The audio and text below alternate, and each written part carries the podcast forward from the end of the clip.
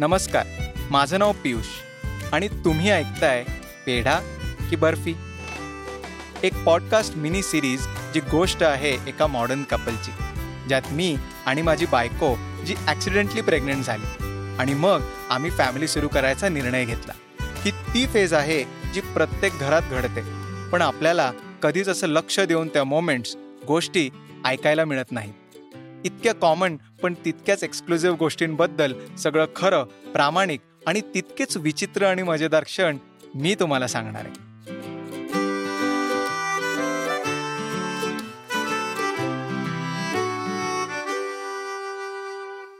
एवाणं कुणीतरी येणार येणार ग. हे गाणं माझ्या आयुष्याचा एक भाग बनलं होतं. घरात एकदम हॅपनिंग वातावरण होतं. सगळं काही मस्त चालू होतं एकदम. सगळं नव्हतं खरं तर. ॲक्च्युली सुखदाला थोडं वीक वाटत होतं. तिने तसं बोलून दाखवलं सुद्धा. आम्हाला वाटलं की या दिवसात होतच असेल असं. आम्ही आईला सांगितलं. आता आई म्हणजे अनुभवांच्या पावसाचं कलेक्शन असतं. मग आई मी आणि सुखदा आमचं एक पॅनल डिस्कशन झालं. ज्यात आईने अनुमान लावायला सुरुवात केली की का बरं वीक वाटत असेल सुखदाला?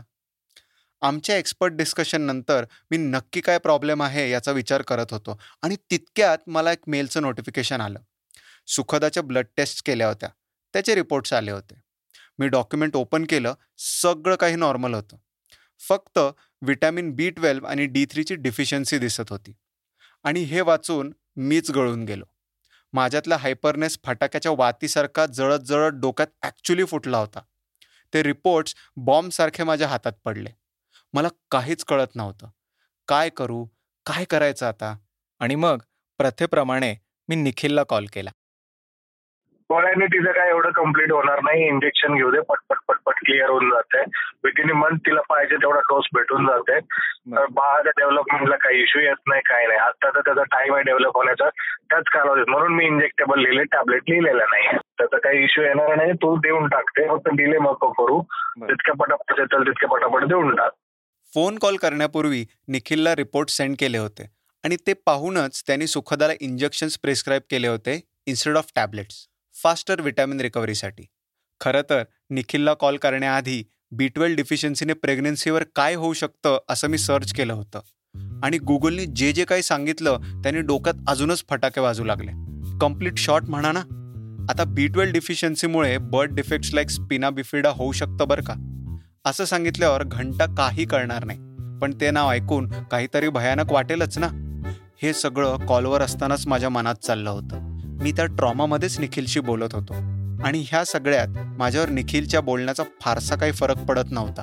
आणि फायनली मी त्याला विचारलंच. तू तुला असं काही आढळण्यात आलंय का? म्हणजे तुला असं कुठल्या केसेस आल्यात का? की प्रेग्नेंट राहिले आणि बी ट्वेल्व आणि बी थ्री कमी आहे? माझ्याच बायकोचं इनिशियली मी इंजेक्शन वगैरे सगळं देऊन गेल्यानंतर पण ते कमी आलं. ते वाढतच असतं ते कमी होतच असतं. त्याच्या शरीरातल्या गोष्टी रिक्वायरमेंट वाढतच असते. आता हे जवळपास तिथं वर्षभर तिथं ह्या गोष्टी मेंटेन करायच्या तुला. हो, पूर्ण डिलिव्हरी झाल्यावर पण वर्षापर्यंत फिडिंग चालणारच आहे. कॅल्शियम कमी होणार व्हिटॅमिन बी ट्वेल्व वगैरे तिला सतत देत राहावे लागणार. तो थ्री इडियट्स मधला सीन मला फार आवडतो. आपल्यासोबत आपला मित्र पण फेल झाला की बरं वाटतं. ह्युमन टेंडन्सी निखिलच्या बायकोला पण हाच प्रॉब्लेम होता असं तो म्हणाला. खरंच मला जरा बरं वाटलं. म्हटलं चला आपणच एकटे नाही आहे या जगात. पण म्हटलं तिचं ठीक आहे हो तिचा नवरा डॉक्टर आहे त्याला सगळे छक्के पंजे माहीत आहेत यातले. तो करतो हँडल सगळं नीट. आमचं काय? प्रत्येक वेळी आम्ही काय नुसतं हायपर व्हायचं? ते काही नाही.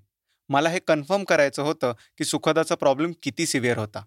तिचं किती होतं? युजली रेंज वगैरे कशी असते? म्हणजे सुखदाचं किती कमी आहे? खूप डेंजरस लेवलवर कमी आहे का? नाही एवढं कमी ते घाबरू नको. दोन्ही व्यवस्थित एवढं काही कमी नाहीये पण कमी आहे. घाबरायची गरज नाही. बरं बरं. ठीक चालेल. त्या दिवशी मला कळालं की माझ्यात हे पॅरानॉइड होण्याचे जीन्स आईकडून आलेत. माझी आई माझ्यासारखीच हायपर आणि पॅनिक मोडमध्ये जाणारी आहे. ज्या दिवशी तिला कळालं की सुखदाला असा त्रास बी ट्वेल्व डिफिशियन्सीमुळे होतोय ती स्वतः इतकी पॅनिक झाली आणि सगळं खापर माझ्यावरच फोडू लागली. की मला सुखदाची काळजी घेता येत नाही. आम्ही सगळं कॅज्युअलीच घेतोय वगैरे वगैरे. तुम्हाला खरं वाटणार नाही पण अख्खा एक दिवस ती बोलत नव्हती आमच्याशी. अरे इतकं ओव्हर रिॲक्ट तर मी पण होत नाही यार.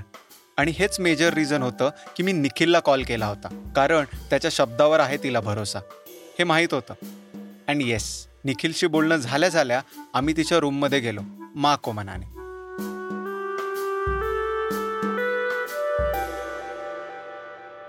मी तुला काय म्हणते आता तुला बी ट्वेल्व कमी पडलं. मग ते परत जा आणि अशा वेळेस काय करतात? व्हा ॲडमिट आणि द्या सालाईन व्हा ॲडमिट द्या सालाईन मला माहिती आहे. मी तुला म्हणते तू इकडे छान वाचन कर. तुझ्या डोक्यात न सुखदा जेव्हा जातील नाही विचार बाकीचे तेव्हा तू आनंदी राहशील. तो आनंदी नाही दिसत आहे मला. आतून आतून जे उत्स्फूर्तपणा असो ना तो नाही दिसत आहे मला. खरी गोची वेगळीच होती. मी आणि आई भडाभडा जे वाटतं ते बोलून टाकतो. पण सुखदाचं तसं नाही आहे ती नाही आमच्यासारखं एक्सप्रेस होत. त्यामुळे आईला सतत वाटायचं की हिला काहीतरी मेजर प्रॉब्लेम आहे बाबा. हा सगळा मिसकम्युनिकेशनचा घोळ आहे. बायको नवऱ्याशी जे मन मोकळं करते ते सासूशी नाही करत. म्हणूनच सासू खट्टू होते.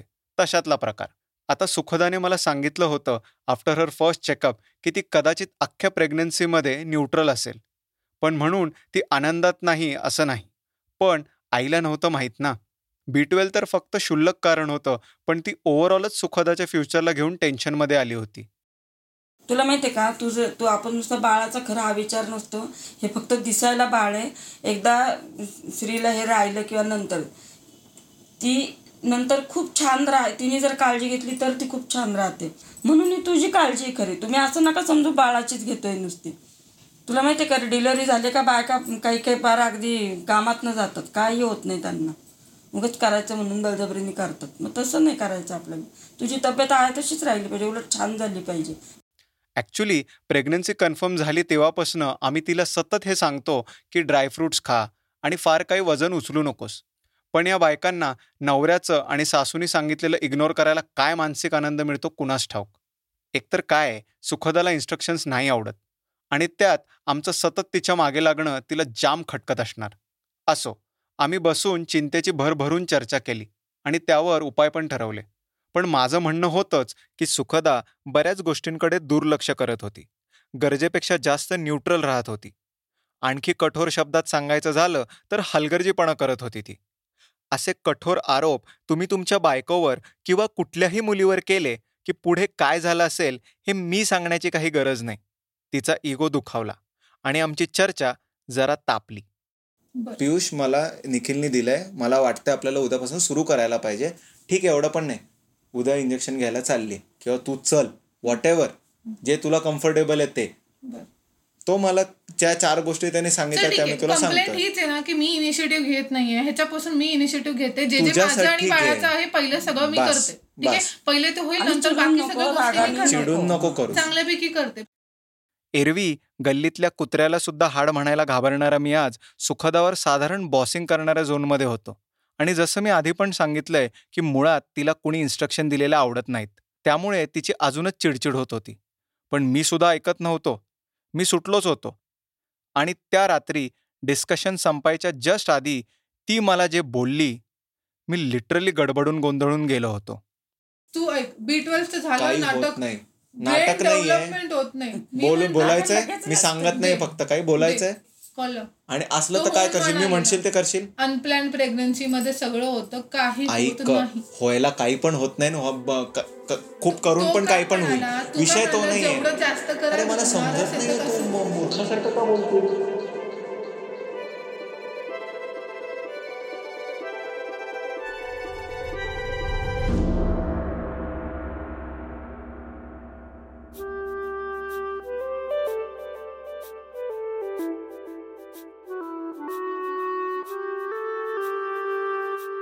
झालं. फायनली मी निवांत श्वास घेत होतो. ज्यामुळे हे सगळं घरात रामायण झालं त्या बीटवेलची इंजेक्शन्स शेवटी सुखदाने घ्यायला सुरुवात केली. आणि गुगलच्या माहितीप्रमाणे आता बेबीच्या ब्रेन डेव्हलपमेंटला काही प्रॉब्लेम नव्हता. मी खुशीत होतो. पण नेक्स्ट डेलाच दुसरं टेन्शन हजर. आमच्या सासऱ्यांनी फोन करून जावई बापू झालं का रजिस्ट्रेशन असा हुकुमवाजा प्रश्न विचारला. ते मॅरेज रजिस्ट्रेशनबद्दल बोलत होते. त्यात आपला जावई कसा कॅज्युअल आहे हे माहीत असेलच त्यांना. जोक सपाट पण आमचं लग्न हा जरा गमतीचाच भाग आहे. माझं आणि सुखदाचं लग्न झालंय हे आमच्या बऱ्याच रिलेटिव्हजना सुद्धा माहीत नसेल. इतक्या कमी लोकांमध्ये ते झालेलं. आणि आम्ही त्याचं रजिस्ट्रेशन सुद्धा नव्हतं केलं. त्यामुळे आपल्या मुलीचं लग्न झालंय याचं प्रूफच नाही आणि लोकांना पण माहीत नाही त्यामुळे सासरेबुवांना नेहमी धकधक होत असे. की काही झालं तरी पहिलं मॅरेज रजिस्ट्रेशन उरकून घ्या. ते सुखदाला टोचायचे आणि ती मला कायम चोच मारायची. प्रेशर कुकरच्या शिट्ट्यांसारखे एक एक प्रश्न नुसते बाहेर येत होते. शेवटी माझं बी ट्वेल्व कमी व्हायच्या आत मला ऑफिशियल हालचाल करणं भागच होतं. ऐक ना.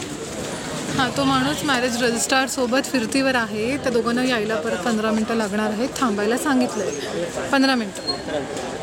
आता आपल्याला ह्या कामातलं काहीही कळत नाही बरं का. म्हणून आम्ही एका एजंटला गाठलं. पण आम्हाला असं कळालं की त्या दिवशी तो माणूस स्वतः मॅरेज रजिस्ट्रारसोबत बाहेर गेला होता. आणि आम्ही त्या सरकारी ऑफिसमध्ये उभे खुंटीला पिशवी बांधतात तशी लटकत वाट बघत होतो. आपली तीन वाजताची अपॉइंटमेंट आहे का? अपॉइंटमेंट काहीच नाही आहे तो आहे ना एजंट आहे म्हणली की अपॉइंटमेंट आहे. नाही नाही आहे तिला तू काय म्हणाला टू थर्टीपर्यंत या ते एक दीड तास लागतात. आणि ऑफिस साडेपाचला बंद होतं. पण रसाळकरच कुठे आहे बाकीचे दो दो गवा किधर आहे बाकी अरे अरे. माझी आई सासू सासरे जे आमचे विटनेस होते रजिस्ट्रेशनसाठी ते सुद्धा आले. शेवटी आम्ही सह्या करायला आत गेलो. ह्या गव्हर्नमेंट ऑफिसमध्ये सिलेक्शनसाठी चेहरा भीतीदायक पाहिजे हा क्रायटेरियाच असला पाहिजे. आणि त्यात तिथल्या रजिस्ट्रारच्या असिस्टंटला पैकीच्या पैकी मार्क्स होते.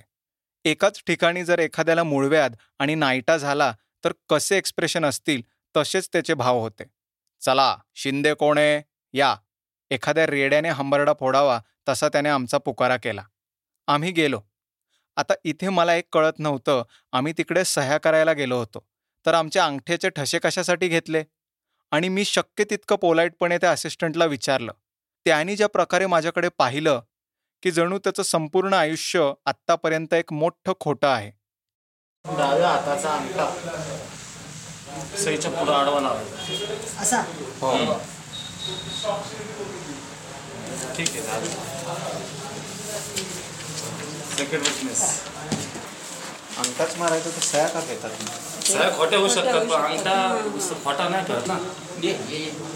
साहेब तुम्ही किती चेंज करू शकता पण अंगठा नाही कोण चेंज करू अंगठाच ठेवायला पाहिजे नुसतं. मला प्रश्न तोच होता दोन्ही का? शेवटी मी तो सांगेल ते करून ते ऑफिसमधनं बाहेर पडलो. सासरे खुश होते. कारण सुखदा रसाळकरची आता ऑफिशियली शिंदे झाली होती. असो ते ऑफिससारखंच आमचं मॅरेज सर्टिफिकेट सुद्धा ब्लॅक अँड व्हाईटच होतं. मी हार्डली त्या पेपरमध्ये इंटरेस्टेड होतो. मी ह्या विचारात असतानाच आमचे सासरे खुश होत म्हणाले वा वा मस्त. एवढं काय दिसलं त्यांना त्या कागदामध्ये? देव जाणे. कागद ना मस्त आहे ना रंग मस्त मस्त आहे म्हणजे काय? ते ओरिजिनल डॉक्युमेंट वेगळं असतं नाही ते म्हणले असं पेपर घेऊन म्हणले मस्त आहे. अरे ते असं झालं. झालं अच्छा दॅट वॉज द इमोशन दो साल से मैं बोल रहा था सुना नहीं मेरा. Hi over T T M M T T M M म्हणजे तू तेरे घर मैं मेरे घर. पण नाही एवढ्यावर थांबतील ते रसाळकर कसले? सासरेबुवा म्हणालेच छे छे. वी शूड सेलिब्रेट दिस अरे काही युद्ध जिंकलोय का आपण? पण नाही. आमच्या सासरकडच्या लोकांना खायला आणि गोष्टी सेलिब्रेट करायला नुसतं कारणच पाहिजे असतं. हे लोक कधीही आणि कितीही खाऊ शकतात बरं का? म्हणजे पोटभर जेवण झाल्यावर एका तासात लगेच पुढचा तेवढाच लोट पोटात घेतात. अरे भाई कहाँ से लाते हो इतनी कॅपॅसिटी आणि एक आतली गोष्ट सांगतो. सुखदामध्ये हे गुण हजार टक्के इथूनच आलाय. आमच्या बाळात नको बाबा यायला. बघा आता खायचंय का? आता वेळ खूप अर्धा वेळ आहे. मला भूक लागली. कारण भूक आम्हाला- काय नाही भूक नाही. असंच?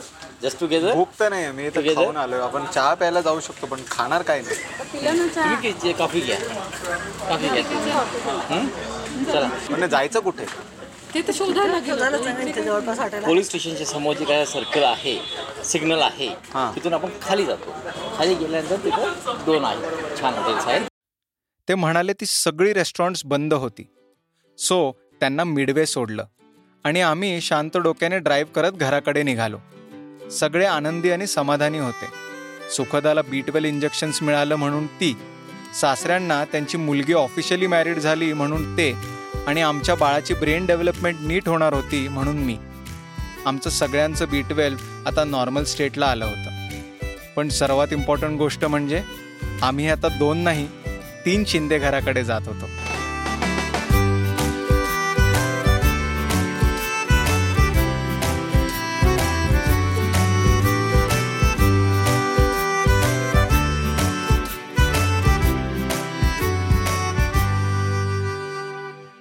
तर मित्रांनो पेढा की बर्फी हा तुमचा आवडता शो. तुमच्यासाठी प्रस्तुत केला होता ऑडिओ हॉप पॉडकास्टने शोची कन्सेप्ट आणि डायरेक्शन केली आहे पियुष शिंदेनी. नरेशन्स निरंजन परांडकर आणि बॅकग्राऊंड स्कोअर सुहित अभ्यंकरने. ऑडिओ हॉपचे इतर शो आणि बाकी माहितीसाठी W W W dot Audio Hop podcast dot कॉमला भेट द्या. शिवाय लेटेस्ट शो अपडेटसाठी आम्हाला फेसबुक ट्विटर इंस्टाग्राम आणि लिंक्डइनवर फॉलो करायला विसरू नका.